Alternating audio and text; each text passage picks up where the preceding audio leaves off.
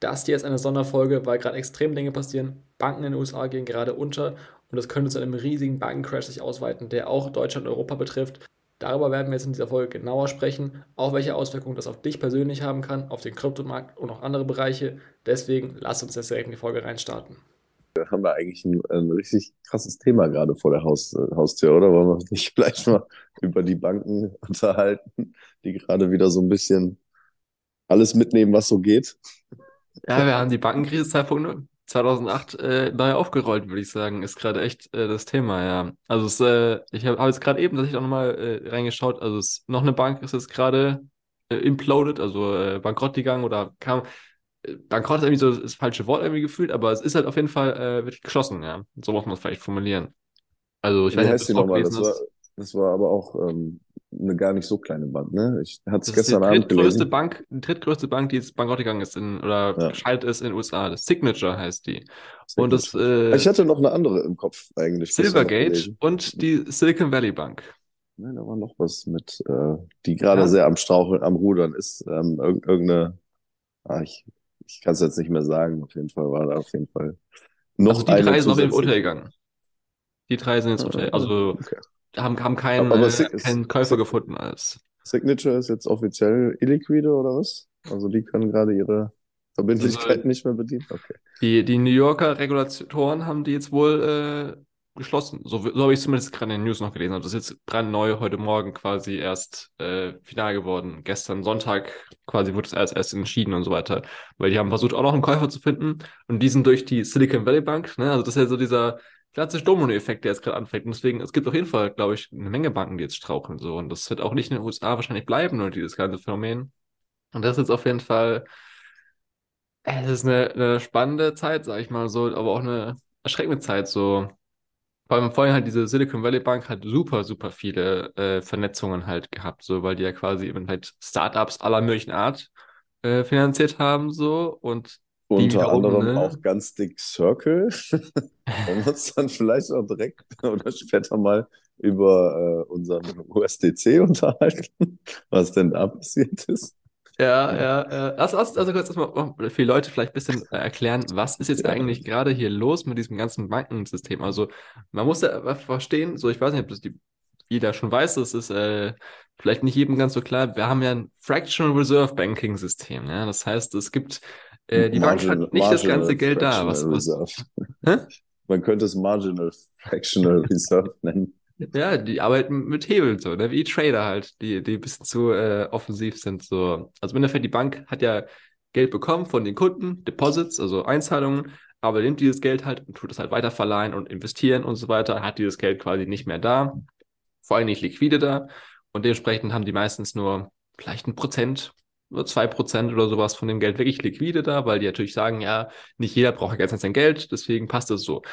Aber dann, wenn halt jetzt Panik ausbricht und schlechte Entscheidungen getroffen wurden und Leute zu einem Bankrun vor allen Dingen, also das ist eigentlich immer der Auslöser. Bei allen drei Banken war es ein Bankrun dann der Auslöser, der durch eine Panik verursacht wurde, die davor kreiert wurde.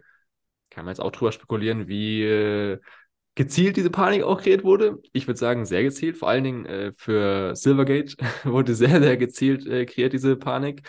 Und das andere war ja alles dann so ein bisschen, sag ich mal, der, der ähm, Domino-Effekt noch ein bisschen mehr, diese Panik.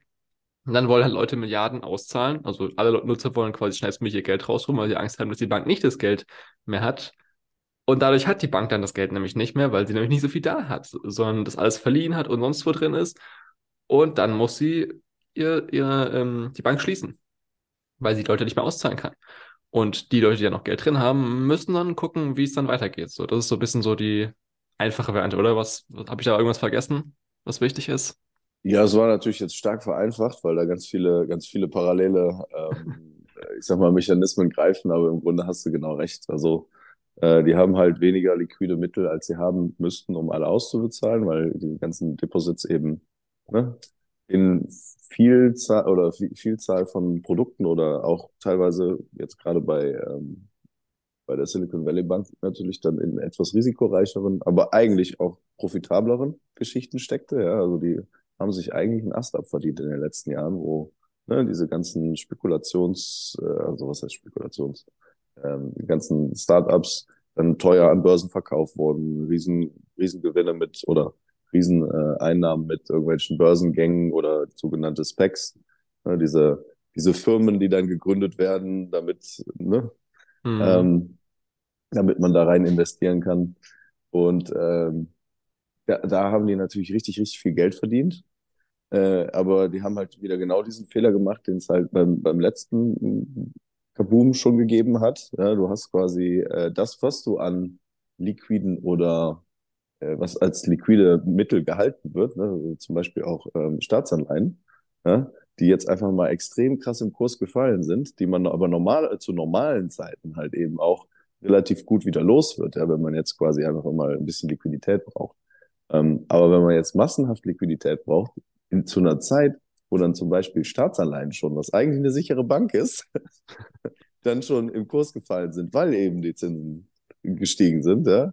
Äh, vielleicht da noch kurz zur Erklärung. Wenn, wenn, äh, wenn die Rendite auf Staatsanleihen steigt, dann sinkt, sinken die im Kurs, weil die alten Staatsanleihen, die nicht mehr so viel Rendite abwerfen, die sind dann nicht mehr so beliebt wie neue, kurzlaufende Staatsanleihen, die eben mehr Zinsen abwerfen. Das heißt, es möchte dann jeder, jede Bank oder jedes Institut, was irgendwie im großen Stil diese, diese Anleihen kauft, eben eher in kurzlaufende, mit weniger Risiko, aber höhere Rendite haben, was ja selbstverständlich ist. Und deswegen werden die alten Staatsanleihen, die vielleicht zehn Jahre laufen oder von, von mir aus sogar noch mehr, dann verfallen die im Kurs und dann kann man die nicht mehr verkaufen. Und genau, also das war zumindest ein ein Teil, äh, der jetzt gerade vielen Banken auf die Füße fällt. Und mhm. dann, wie du schon sagst, wenn dann mehrere Leute, und das brauchen auch gar nicht mal so viele zu sein, weil wir halt eben so ein minimal liquide Banken haben, ähm, anfangen, ihr, ihr, ihr Geld runterzuholen, dann hast du schon ein Problem. Und das geht relativ schnell. So, und das passiert jetzt gerade tatsächlich parallel bei mehreren Banken. Also irgendwie sieht das so aus, als wäre so Silvergate so ein bisschen rumgestrauchelt. Und aber die, die Zündschnur für die anderen Banken war schon lang, läng, längst an. Ja, ja, so, ja. so wirkt es gerade. Es ist echt, echt krass, was da gerade abgeht. Und ich bin mhm. wirklich, wirklich gespannt, was jetzt in den nächsten Wochen passiert. Wie viel davon jetzt tatsächlich noch irgendwie gerettet wird, wie, ob das dasselbe wird wie 2008 oder ob ne, diese, diese Geschichte jetzt äh, krachen lassen wird ich bin wirklich, wirklich gespannt. Also das äh, vielleicht noch kurze, vielleicht, wenn jemand nicht weiß, was Staatsanleihen sind, ist im Endeffekt einfach die Schulden des Staates, die du kaufen kannst und darauf eben Zinsen bekommst. So. Und dann hast du gewisse Zeiträume, die du dich quasi daran bindest oder die, die halt laufen. Und das ist das, was du meinst mit kurzfristigen und langfristigen Sachen so. Und das ist halt das Spiel, die Silicon Valley Bank hat super viele zehn Jahre lange Staatsanleihen und die haben nicht nur eine Staatsanleihen gekauft, weil das Ding ist, die haben 2020, 2021 haben die eine Menge Geld gemacht, wie du gesagt hast, durch die ganzen Startups. Jetzt haben die eine ganze Menge Geld und jetzt müssen die dieses Geld ja irgendwie, also in, die, in diesem Fractional Reserve Banking System irgendwo parken, wo es auch Gewinne bringt und nicht einfach nur rumliegen lassen. So. Und dann haben damals aber halt waren die Zinsen nicht so hoch. Deswegen waren Staatsanleihen, waren natürlich schon, haben die schon gekauft, aber waren nicht attraktiv. Deswegen haben die auch natürlich Firmenanleihen gekauft, also quasi die Schulden von Firmen ganz massiv und das auch auf 10 Jahres äh, Basis, also auch langfristig und jetzt, wo die Zinsen so gestiegen sind, wie gesagt, das sind ja super unattraktiv geworden und du kannst sie halt nicht mehr richtig verkaufen. Das ist halt dieses, dieses Prinzip. Es, es, ich sage immer so gern, es gibt nichts, was sicher ist und ohne Risiko. so, auch wenn das einem sehr verkauft wird und auch, das trifft auch auf dein Geld aus der Bank zu, ja. Das ist nämlich jetzt gerade was gerade passiert, so, dass diese ganzen Banken jetzt zerstrauchen. Das ist in Deutschland und der EU genauso möglich, ja. Also ich weiß nicht, äh, ob das auch hier rüberkommen wird, aber ich denke wahrscheinlich schon, dass das möglich ist. Je nachdem, wie die Lage halt eskaliert jetzt halt so, ne? Wie, wie schnell da jetzt interagiert wird oder nicht. So, was auch interessant ist, ist, äh, die erste Bank war ja jetzt Silvergate und die war extrem wichtig für den Kryptobereich in den USA. Also nicht für den eigentlichen Kryptobereich, sondern für den zentrale Firmen-Kryptobereich in den USA, nämlich für das, für die Brücke, sage ich mal, dass Leute US-Dollar von ihrem Bankaccount auf Kryptohandelsplätze oder andere Krypto-Plattformen bekommen konnten. Dafür waren sie super wichtig, weil die hatten dieses Zen-Network. Das war halt einfach ein Netzwerk, was 24-7 Transfers von Dollar und Krypto ermöglicht hat. Und das war halt super gut, weil Krypto läuft halt 24-7, aber die normalen Banken laufen halt nicht 24-7. Und was ganz spannend ist, ist, dass die überlegt hatten, die Signature, äh, die, die Silvergate Bank, einen eigenen Stablecoin rauszubringen auf diesem Zen-Network.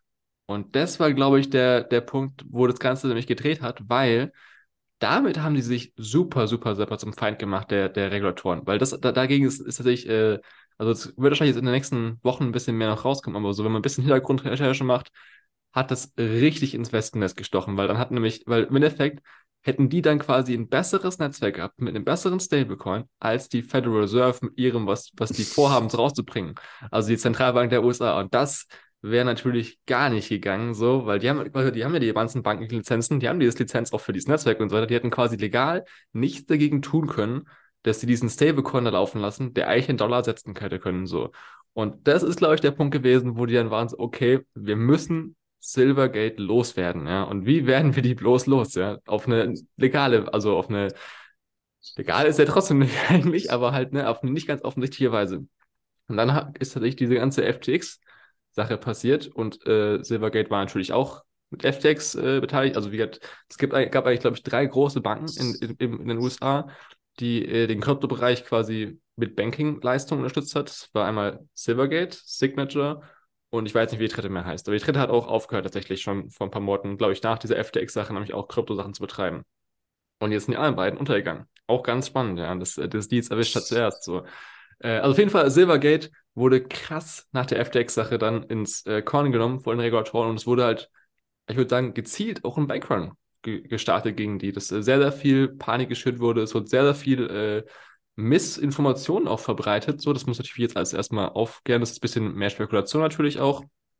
Aber ich denke schon, dass das gezielt ein Bankrun auch äh, war, um Silvergate auch runterzubringen, also zum Fall zu bringen, dass sie nicht mit diesem ganzen Projekt weiter vorangehen können und quasi den Dollar ersetzen könnten in der privaten Variante, was denen halt gar nicht passt. Den, jetzt mal Obrigkeiten, jetzt Regulatoren, ja. wie auch immer. so, das ist eigentlich so ein bisschen so die Hintergrundgeschichte.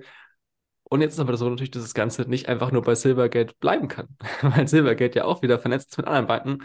Und das ist quasi dieser Ketteneffekt, der statt. Wobei man sagen muss, dass die Silicon Valley Bank eigentlich nicht mit wegen Silvergate äh, untergeht anscheinend, so, sondern, oh, oh, also wie du schon gesagt hast, da war die Zündschnur schon viel vorher gelegt. Und also eigentlich hätte Silvergate nicht untergehen müssen, die Silicon Valley Bank schon eher, so. Aber ne, das ist so ein bisschen so. Trotzdem jetzt hat es also diesen Domino-Effekt. Und ja, also äh, einmal äh, ist spannend zu sehen so, jetzt sind die ganzen Banken, die eigentlich so kryptofreundlich waren die groß waren, weg in den USA. So, wie geht wie geht's jetzt da weiter? Das ist, das ist eine spannende Frage. Ist es also, äh, das ist eigentlich noch ein eigenes Thema, aber vielleicht lassen wir das mal kurz bei dem Bankenthema bleiben. Ähm, ich glaube, heute könnten wir, könnten wir eine Drei-Stunden-Folge auf. ja, das, das, das äh, also ist halt ein krasses Thema. Also man muss sich hier wirklich überlegen, das ist halt einfach keine kleine Sache. Das sind keine kleinen Firmen, keine kleinen irgendwelchen Sachen. Das sind große, wirklich sehr, sehr große, Milliarden, hunderte Milliarden schwere Banken, die jetzt gerade einfach untergehen und wo natürlich bei der Silicon Valley Bank vor allem Unternehmer äh, ihr Geld verlieren, aber das wird nicht bei diesen Banken bleiben. So, das ist quasi, was die Leute verstehen müssen. So, Geld auf der Bank ist nicht sicher. Es gibt jetzt diese, das ist der nächste Punkt, es gibt diese Versicherung, die heißt in den USA FDIC, glaube ich, oder so. Mhm. Ähm, 250.000. Genau, also ich, ich könnte jetzt auch, äh, ich weiß nicht, äh, ob jetzt alles Aktuelles davon ist und ob ich jetzt äh, die absolute Wahrheit habe, aber so wie ich das ein äh, bisschen verstanden habe, wenn man sich anschaut, wie viel diese, die Versicherung muss ja auch Geld halten, um die Leute auszahlen zu können. Und die Menge an Geld, die die halten, entspricht nicht mal einem halben Prozent des ganzen Geldes, was in den Banken drin steckt. So. Das mhm. heißt, die haben gar nicht das Geld, um alle Leute auszuzahlen, die über 250.000 Dollar sind. Das heißt, das, diese Versicherung reicht nicht, um die Leute auszuzahlen, wenn jetzt die Banken richtig krass crashen. So, das muss man ja bewusst machen. Es gibt zwar diese Versicherung, die dir in der Theorie dein Geld auszahlt, wenn du kleinerer Nutzer bist, weil das sind ja die meisten Leute unter 250.000. Also ich denke mal jetzt nicht viele Zuhörer werden mehr Geld auf der Bank haben. Das äh, macht nicht so viel Sinn. Also auch in, EU ist, glaube ich, 100.000 Euro. Aber so, auch dieses Geld ist trotzdem nicht sicher. weil wenn die ganzen Banken crashen, dann reicht diese Versicherung auch nicht aus. Ja, das stimmt, aber ähm, ja gut, wenn es natürlich jetzt ein Systemcrash wird, wo, äh, keine Ahnung, die Hälfte aller Banken jetzt untergeht, dann hast du natürlich Pech gehabt. Ähm, aber ich habe jetzt letztens auch noch einen Artikel gelesen, ich glaube letzte Woche, ähm, von den äh, Kosten, die diese Versicherung hatte in 2008 in Deutschland. Also geht jetzt um Deutschland, nicht um die mhm. USA. Ähm, da sind ja auch mehrere, mehrere deutsche Zweige von zum Beispiel Lehman Brothers und sowas sind, sind pleite gegangen. Und bei den meisten, bei den meisten muss das wohl so funktioniert haben, dass dann äh, zuerst halt dieser äh, die Versicherung ausgezahlt hat und äh, aus den Insolvenz-Proceedings quasi dann äh, das aus der Insolvenzmasse wieder zurückgeflossen ist. Es hat zwar bis letzte Woche oder so gedauert, dass das abgeschlossen war, so 14 Jahre oder so, ist halt ne? ganz mhm. schnell. Aber ähm, das muss wohl ganz gut funktioniert haben. Das Problem ist bloß jetzt nur, was du sagst, ne? in dieser Versicherung ist ja gar nicht so viel Geld drin. Das heißt, wenn jetzt mehrere große Banken pleite gehen, die dann eigentlich auch hauptsächlich dazu da sind, äh, diese, diese Fonds dann zu füllen, wenn, wenn halt eben Bedarf da ist, dann hast du natürlich ein Riesenproblem, weil dann ist es einfach nur mehr, mehr heiße Luft als alles andere. Genau, das, das ist der Punkt. Und dann, äh, also deswegen, Geld, Geld der Bank ist einfach nicht sicher. Das, muss, das ist, was ich meine auch mit so. Es gibt keine Sicherheiten. Äh, so, du musst immer verstehen, was die Risiken sind. So. Und jetzt ist halt eben die spannende Frage natürlich, was machen die Regulatoren, die Obrigkeit, die Regierung, wie auch immer man das jetzt nennen möchte. So. Ja. Es gibt, gibt ja, haben wir glaube ich schon mal drüber gesprochen, gibt eigentlich zwei Varianten mit diesem ganzen Thema umzugehen. Also nee, es gibt drei Varianten eigentlich so. Man muss sagen, die erste Variante ist halt wirklich, sie machen gar nichts und lassen das Ding einfach laufen und sagen so, okay, freie Wirtschaft, macht mal euer Ding so. Ist es uns egal, ja. Ihr habt verbockt, so müsst die Scheiße ausbaden, so. Das wäre natürlich der Extremfall. Dann werden wir wahrscheinlich richtig heftige Zeit erleben, so, äh, wo wahrscheinlich ordentlich viele Sachen jetzt dann den Bach runtergehen werden. Also ich glaube es aber nicht, dass sie das dazu kommen lassen werden. Ja, das äh, würde jeden, der, der, der das sagt, würde es ein absolut schlechtes Licht darstellen, weil die Leute natürlich super unzufrieden mit den Leuten wären. So, das, äh, dann verlierst du aber quasi dein Gesicht in der Öffentlichkeit komplett, wenn du jetzt sagst, wir scheißen auf euch. Vor allen Dingen, nachdem die es in der Vergangenheit nicht gemacht haben. So, ne? Das ist ja der Punkt. So, also ich weiß nicht, also denkst, denkst du, das ist wahrscheinlich, dass die sagen, wir machen gar nichts und lassen einfach das Ding laufen? Nee. Das können sie nicht, weil sonst würden sie sich ihre eigene äh, oder ne, den Teppich unter den eigenen Füßen wegziehen. Da hast du schon vollkommen recht. Ich persönlich denke aber, äh, eigentlich müsste, müsste es laufen gelassen werden, weil ne, das ist halt eigentlich das eigene Verschulden der Banken. So, ja, solange die Gewinne fließen. Das ist aber wieder genau das gleiche Thema wie in 2008. Wann ist eine Bank denn jetzt systemrelevant und wann ist sie es nicht? Ja, und wenn ich dann einfach so mich so groß spekulieren kann, dass ich dann irgendwann systemrelevant werde, dann kann mir ja gar nichts mehr passieren. Dann habe ich einen Blankoschein. Und genau das ist das Problem in dieser ganzen Geschichte. Und das war auch 2008, 2009 schon das Problem. Ja? Warum werden solche Banken, nachdem sie so krass schlechtes Risikomanagement oder gar kein Risikomanagement betrieben haben, denn dann noch gerettet mit Geldern von allen? Oder mit Schulden von allen. Das, halt so. das ist eigentlich die richtige Aussage. Ja. Ähm, ja, da, also, wir haben ja sowieso das Problem, dass wir ganz viele kranke Firmen, ganz viele, also nicht nur Banken, sondern insgesamt das, das, das Wirtschaftssystem, habe ich das Gefühl, manchmal ist einfach wie so wie an so einer Herz-Lungen-Maschine immer noch. Ja? Und manchmal muss halt der Sauerstoff, also die, der Gelddrucker aufgedreht werden. Und dann versucht man den wieder so ein bisschen runterzuholen, guck mal, wie es reagiert. Dann fängt, dann fängt der Patient an zu röcheln dann muss man wieder aufdrehen. So, sind wir jetzt an dem Punkt, wo wir wieder aufdrehen müssen, dann äh, wird das nächste dann halt eben noch krasser. Ja? Wenn wir jetzt das noch mal ein paar Jahre laufen lassen mit Niedrigzinsen, dann haben wir wieder ein paar Jahre Ruhe und dann wird's halt aber immer schlimmer. Das ist quasi, du zögerst nur das, das Unvermeidliche hinaus und desto länger du hinauszögerst, desto größer wird der Knall. Mhm. Lass es doch bitte jetzt mal knallen. Das ist mein, das ist mein, es wird aber trotzdem unschön werden. Also, ne? Ja, also egal was passiert, es wird unschön. Das ist, das ist klar. So, wie du sagst, das ist echt so cool, es wird halt immer schlimmer, so, je länger es dauert. Die Frage ist, wann ist es denn für die angenehm, das knallen zu lassen, so? Du glaubst nie, ich glaube schon, dass es tatsächlich angenehm wird. Also angenehm, natürlich angenehm ist vielleicht das falsche Wort. So, ne? Aber wann, wann, wann passt es denn in die Pläne rein, sage ich mal so? Das ist nämlich die, die Frage, und es gibt nämlich tatsächlich einen Zeitpunkt, wo das reinpasst, wenn du eine richtige Alternative den Leuten bieten kannst, die natürlich keine eigentlich gute Alternative ist, aber die für dich eine gute Alternative ist, nämlich das Thema, jetzt sind wir wieder bei CBDCs, digitale Euro und so weiter. Äh, damit kannst du natürlich das ganze Bankensystem grundlegend ersetzen und dieses ganze, dafür, dafür ist eine Krise natürlich super, um diesen Übergang ja. zu machen. Du kannst nämlich den Leuten nämlich solche dystopischen Sachen entweder natürlich über eine krasse äh, Kontrollinstanz wie in China zum Beispiel schon vorher aufzwingen oder durch eine Krise. Krise ist immer das beste, beste Mittel, der Wahl für die, jetzt ist mal Obrigkeit einfach, einfach gesagt. Ähm, um Leuten neue Dinge aufzuzwingen. So, das ist einfach eine Tatsache. Das wird immer genutzt. Nee, nicht auf, nicht, ne, du, musst es, du musst es anders formulieren, weil in der Krise kannst du Leuten Scheiße verkaufen und die finden es ja. sogar gut, weil es da mhm. die einzige Alternative ist. Ja, und die glauben ja. dir halt dann auch den Scheiß. Deswegen, ja, ich bin bei dir.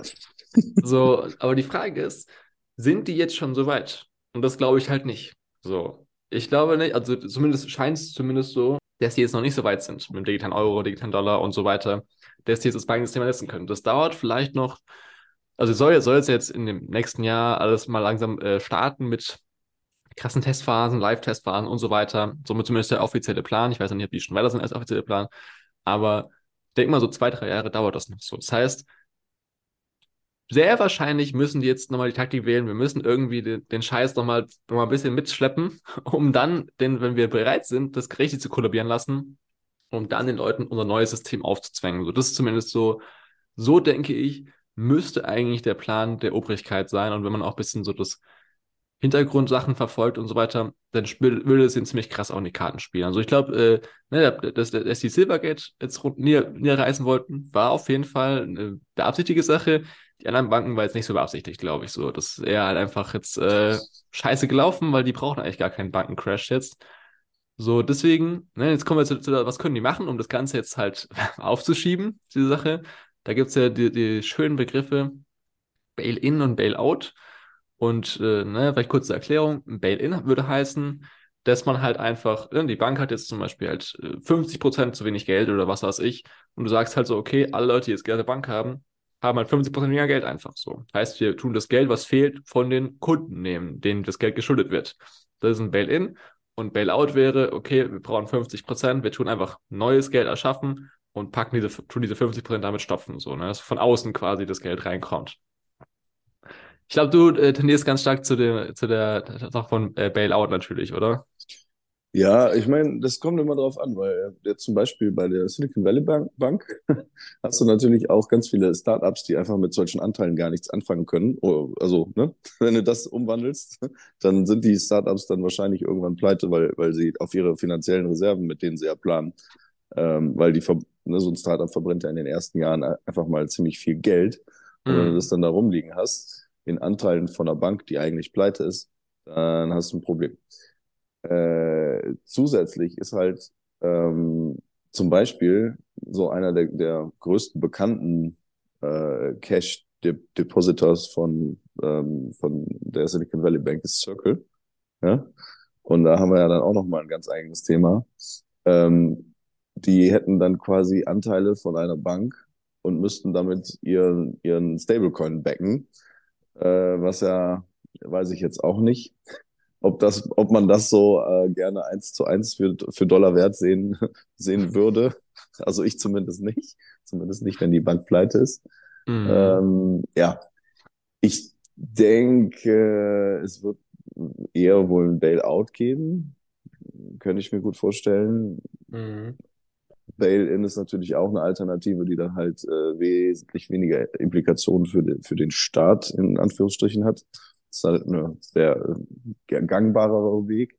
Die Frage ist, was du halt mit so einem Bail, äh, Bail-in halt noch dann lostrittst. Ne? Wie gesagt, gerade bei so einer Bank, die viel mit Startups zu tun hat, weiß ich nicht, ob es da dann nicht noch andere Dominos gibt. Ja, ja. Das, ist, das ist auch, was ich, äh, was ich so ein bisschen sehe. So. Also der Bail-in ist eigentlich quasi, sag ich mal, so ein bisschen so ähm, die drastischere Variante, wo vor allem, also jetzt ist es natürlich eine Startup-Bank, aber wenn es eine normale Bank war mit normalen Nutzern, wo halt die normalen Nutzer krass merken würden, halt so vor allen Dingen so. Und das ist natürlich, äh, das würde die Leute, würde erstmal mehr aufregen, aber du könntest halt gut mit der Inflationsnarrative halt bringen, ne? Weil Bailout würde bedeuten, wir müssen neues Geld erschaffen, so, und damit würde bedeuten, mehr Inflation. Und das, deswegen, also ich könnte mir sogar vorstellen, dass auch eine Kombination vielleicht kommen wird, oder halt eben, du sagst, ne, je nach Situation, weil natürlich vor allem bei so einer Startup-Bank wird, wird, wird ein Bail-In natürlich halt die nächste Kettenwelle auslösen von Dominos, die dann auf jeden Fall fällt, so obwohl die jetzt vielleicht auch schon fallen. Ne? Das ist ja, vielleicht gehen wir jetzt auch darüber zu diesem Thema mit Circle und USDC und USDC ist der zweitgrößte Stablecoin und ein Stablecoin ist immer, soll immer ein Dollar wert sein. Das ist das Prinzip dahinter und quasi gedeckt sein mit Cash im besten Fall, aber das ist eigentlich nie gewesen, sondern halt mit äquivalenten Sachen, also zum Beispiel Staatsanleihen. Das ist so der, der Klassiker natürlich auch wieder so. Das ist halt, das, im Endeffekt, man könnte eigentlich sagen, der Sta Stablecoins im Kryptobereich, die zentralen Stablecoins, vielleicht wichtig zu sagen, äh, sind einfach Banken besser. So, das würde würd ich eigentlich bezeichnen. Also, vielleicht, vielleicht Banken besser, sondern Banken mit einem mehr gedeckteren Modell. Sagen wir es so, ja, weil die haben mehr, die haben mehr Cash als die Banken, also liquide so. Das selbst muss man schon Tesla sagen. Hat mehr, selbst Tesla hat mehr Cash als die Banken, glaube ich. Ja, das, das ist halt so. Man muss halt immer wirklich geben, so, die, die haben mehr Reserven als die Banken da so. Die sind natürlich nicht so reguliert wie die Banken vielleicht. Da wollen die natürlich mehr hin. Aber sie sind eigentlich besser gedeckt so. Jetzt ist natürlich so, wie du gerade gesagt hast, äh, Circle, glaube ich, 3,3 Milliarden oder sowas oder irgendwie so an Dollar auf dieser Silicon Valley Bank gehabt. Und die fehlen jetzt also. Ne? Die sind jetzt nicht mehr erreichbar gerade. Das heißt, es gibt, ich weiß gar nicht, wie viel USDC es gerade gibt.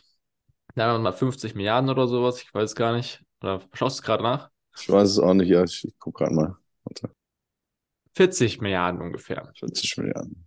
Also, ne, es gibt 40 Bisschen Milliarden USDC oder ja, bisschen, äh, eigentlich ist es ein bisschen weniger, weil der Kurs ist aber wieder bei einem Dollar sogar. Oh, wie ich gerade sehe. Also, äh, tatsächlich ist es so gewesen, als diese Silicon Valley Bank jetzt untergegangen ist, ja, ist der Kurs von dem USDC-Coin nicht mehr ein Dollar gewesen, weil die Leute in Panik versucht haben, schnellstmöglich rauszukommen aus dem USDC, weil natürlich halt von diesen 40 Milliarden 3 Milliarden jetzt fehlen auf jeden Fall so. Und natürlich die Frage, wie, wie liquide der Rest wieder ist, ne, wie bei diesem Bankensystem, also deutlich mehr, weil die haben Milliarden an Auszahlungen machen können. Das ist schon mal sehr gut. Ähm, ich hatte irgendwie sogar gelesen, ich weiß nicht, ob das stimmt, dass es auch einen Auszahlungsstopp auch gab zwischendurch. Hast du das auch gelesen? Das weiß ich nicht, das weiß ich nicht. Ne. Aber auf jeden Fall, scheint, also zumindest äh, scheint es mir jetzt gerade so, dass hier das, der USDC-Coin wieder ist wieder 99,17 Cent wert, also wieder nahe an einem Dollar.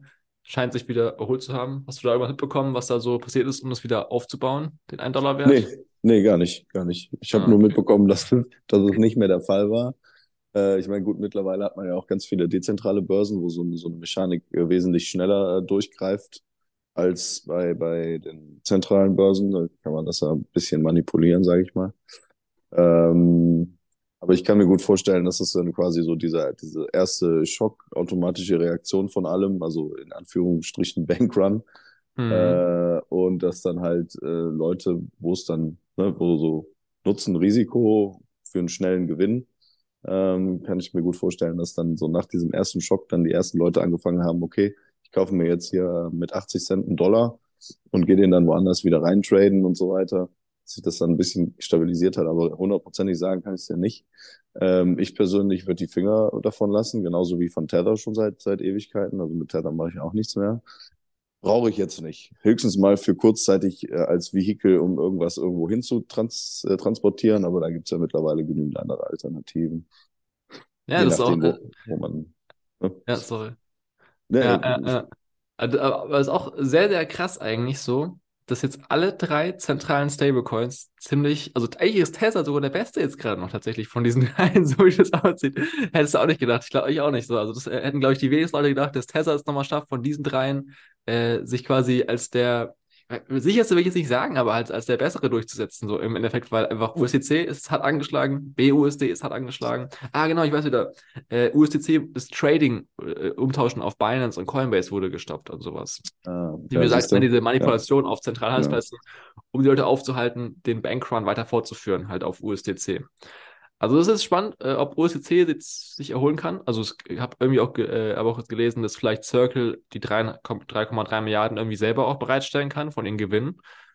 Natürlich auch eine Möglichkeit. Ne? Die haben auch nicht schlecht Cash gemacht im letzten Jahr durch die steigenden Zinsen natürlich, weil die ganz viel Staatsanleihen kaufen konnten.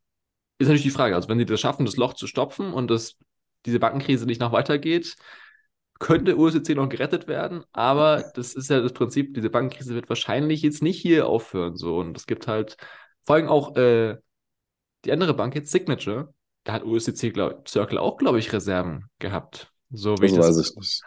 Ich, ich bin mir nicht sicher, aber ich dachte eigentlich so, dass die von Silvergate rüber zu Signature gewechselt sind, bevor Silvergate untergegangen ist, tatsächlich sogar.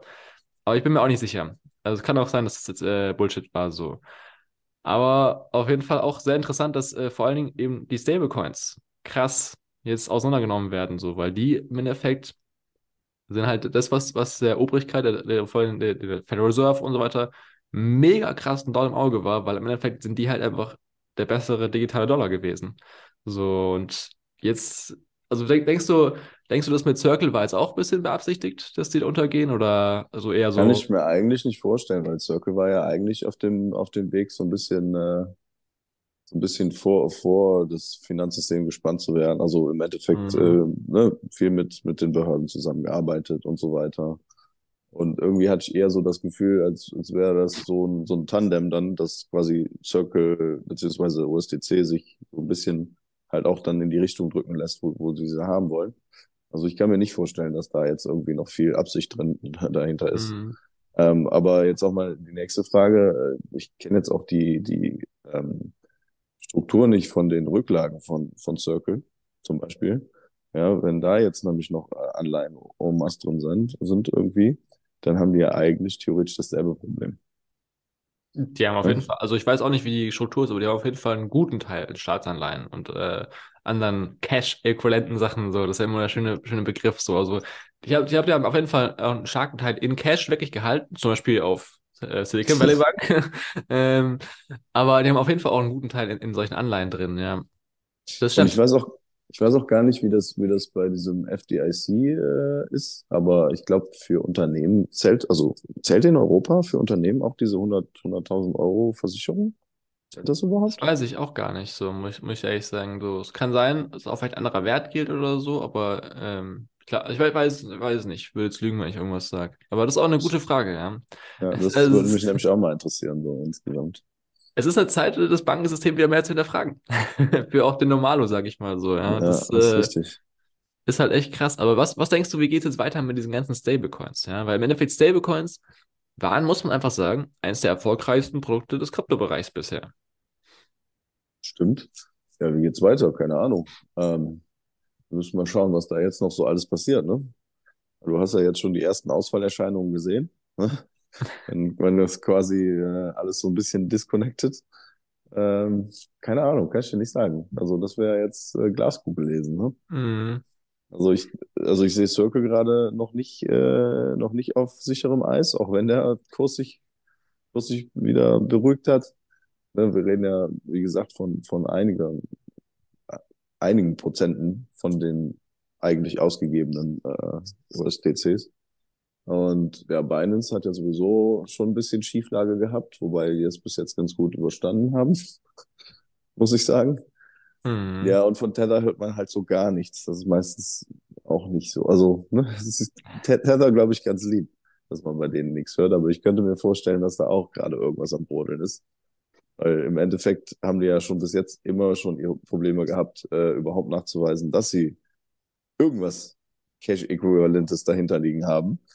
Äh, was dann teilweise auch also äh, Schuldverschreibungen von, von Unternehmen waren, zum Beispiel. Mhm.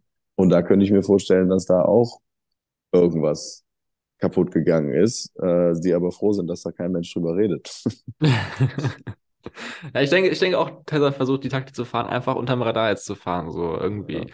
Äh, so, also ich, ich, ich, mich würde nicht wundern, echt, wenn jetzt diese ganze Bankenkrise ne, weitergeht und so weiter und Tesla es irgendwie schafft, da einfach rauszukommen. Unbeschadet Ja. so. Ich traue es denen einfach zu. Also, man muss natürlich sagen, äh, also, äh, ja, das kann man jetzt nicht gut sagen, aber auf jeden Fall, dass die halt in dem Sinne gut, in Anführungszeichen, das Management irgendwie betreiben, um die ganze Zeit über Wasser zu bleiben. So. Also es ist äh, sehr, sehr spannend. Tesla, wie haben wir letztes Mal äh, irgendwann drüber geredet, auf jeden Fall schon, hätte eigentlich schon längst untergehen müssen, mal so, ne? Aber irgendwie, irgendwie schaffen die es äh, als einzige so, sich dem Ganzen immer wieder zu entziehen, irgendwie unterzugehen. Also irgendwann wird es wahrscheinlich passieren, aber ich könnte mir auch gut vorstellen, dass es noch nicht jetzt ist. So. Also lustigerweise haben wir ja jetzt genau dasselbe gesagt für Tether, was wir eben für die Banken gesagt haben. Hm. Äh, aber ich glaube, hier gilt auch, desto länger du wartest, desto schlimmer wird's halt, ne? Also desto, desto relevanter, und das Tether ist ja schon sehr relevant, ähm, hat vielleicht ein bisschen an Relevanz verloren durch, durch die Alternativen, die es halt so gibt oder gab in den letzten Jahren. Aber ist halt immer noch der wichtigste und meistgenutzte Stablecoin. Und ja, wenn die halt hops gehen, dann hast du auch nochmal einen richtig, einen richtig Hm. fetten Kollaps im Kryptobereich. Und wir haben ja auch da über dieses, dieses Prinzip geredet, wenn Tether hops geht oder Stablecoins hop gehen, dann steigt Bitcoin und Ethereum im Preis. Und das passiert. Jetzt, letzten 24 Stunden 10% Preisanstieg bei Bitcoin und bei Ethereum. weil wahrscheinlich eine ganze Menge Leute ihre USDC in Bitcoin umgewandelt haben, um da schnell rauszufliehen. Ne? Also ja. auch äh, sehr, sehr interessant, äh, diese Dynamik jetzt auch dann bestätigt zu sehen. Mal gucken. Also, das, äh, also BUSD ist schon immer viel kleiner geworden. Jetzt äh, habe ich auch gesehen, das ist schon nur noch 8 Milliarden Marktkapitalisierung. So, also das ist ja quasi, sag ich mal, so ein bisschen so äh, echt so der, der, der bessere Weg sogar gewesen dann für BUSD als für USDC. Die gehen so den langsamen Exit jetzt quasi so und USDC geht vielleicht jetzt, je nachdem wie es läuft, halt den rapiden. Aber auf jeden Fall sehr krasse Zeit, muss man echt sagen. Also das äh, ist spannend. Also wichtig, wichtige Sache natürlich, den Banken nicht zu vertrauen, weil ja, die Frage ist halt echt wirklich, was jetzt noch passiert, wie es weitergeht. So, ich denke, da haben wir gerade schon geredet, auf jeden Fall werden wir wahrscheinlich den Bail-In brauchen und vielleicht äh, Bailout auf jeden Fall brauchen und vielleicht auch noch ein Bail-In mit reinpacken, so in die ganze Geschichte. Aber ja, also ich glaube, das Vertrauen in Backen wird jetzt gerade nochmal massiv geschmälert. Und das ist aber, also vielleicht jetzt mal Analyse zu machen, ist für Krypto ja eigentlich ziemlich gut. Ja, so muss man einfach mal so sagen, weil im Endeffekt ist Krypto die Alternative zum Bankensystem. Und auch zu diesem digitalen Dollar und digitalen Euro und so weiter, der kommen soll, der aber noch nicht jetzt da ist. Krypto ist schon da. Natürlich ist Krypto als Zahlungsmittel noch weit nicht perfekt. Ist halt einfach so, ne? Aber da ist natürlich schon auch spannend. Denkst du, dass wenn jetzt wirklich wir, jetzt einen großen Banken-Crash-Krise haben, woraus ja letztes Mal auch Bitcoin geboren wurde überhaupt, wie denkst du, wirkt sich das auf den, den Kryptomarkt, also auf die, die Bitcoin, Ethereum und anderen Kryptowährungen aus? Erstmal extrem negativ, weil ne, wenn überall Kapital hin und her geschoben wird und jeder versucht irgendwie sein, seine sieben Sachen in, in Sicherheit zu bringen, äh, von, vom großen institutionellen Investor bis hin zum, zum kleinen, äh, kleinen Mannequin wie wir, ähm, dann passiert da normal, passieren da normalerweise Dinge, die man jetzt so nicht, nicht sagen würde, dass sie passieren sollten. also Dinge, mhm. die eigentlich im Preis steigen sollten, gehen dann auch einfach crashen, weil jeder sein Geld rauszieht. Äh, die Marktmärkte werden illiquide. Äh, es gibt, ähm, gibt kein, nicht genug Cash, um, um alle so zu bedienen, wie sie es gerne hätten. Und dann wird alles, alles ziemlich fett crashen. Das denke ich schon.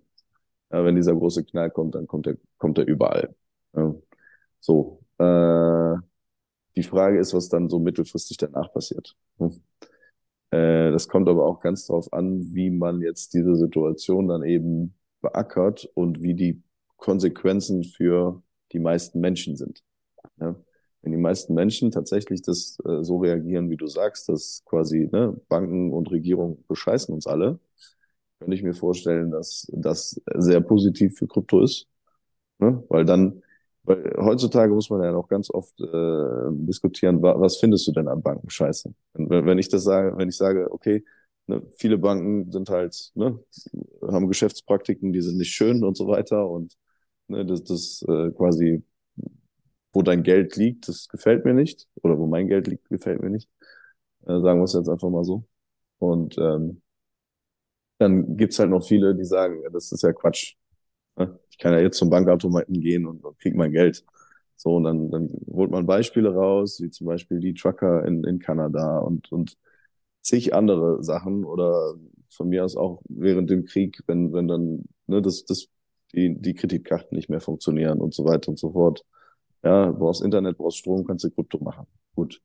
Ne? Aber wenn du jetzt dein, äh, deine Kreditkarte nicht mehr benutzen kannst oder so, dann hast du halt auch ist halt auch blöd. So.